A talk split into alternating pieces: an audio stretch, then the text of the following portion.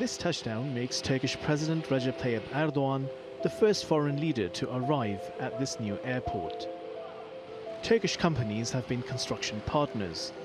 This is the second airport in two years built in Azerbaijani territories previously occupied by Armenia. In November 2020, Azerbaijan secured a victory against Armenia with Turkish assistance. Turkey-Azerbaijan unity is very crucial for the region. This unity is an element for peace and stability.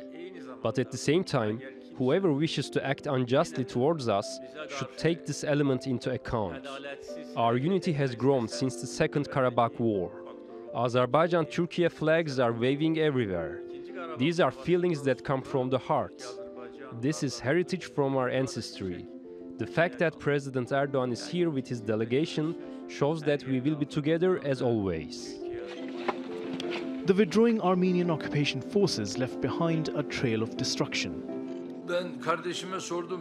Dedim, I asked if the OSCE and the EU have come and seen these places. He said they didn't. Why don't they come? Because they will see their own disgrace. They don't want to see. They actually know what's being done. Azerbaijan is rising from its ashes. Karabakh's development epic is being written. It's important for us that Turkish companies take part in this important project. We are glad that our Azerbaijani brothers are returning to the abandoned lands.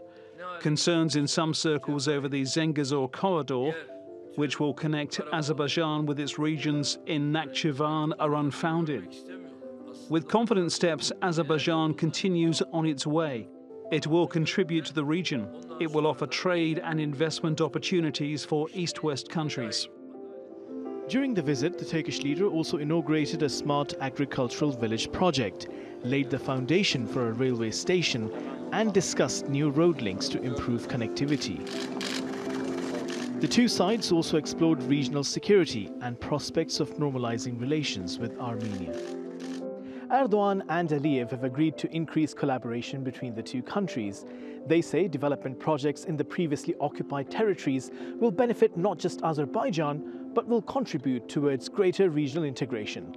Hassan Abdullah, TRT World, Jabrayil, Azerbaijan.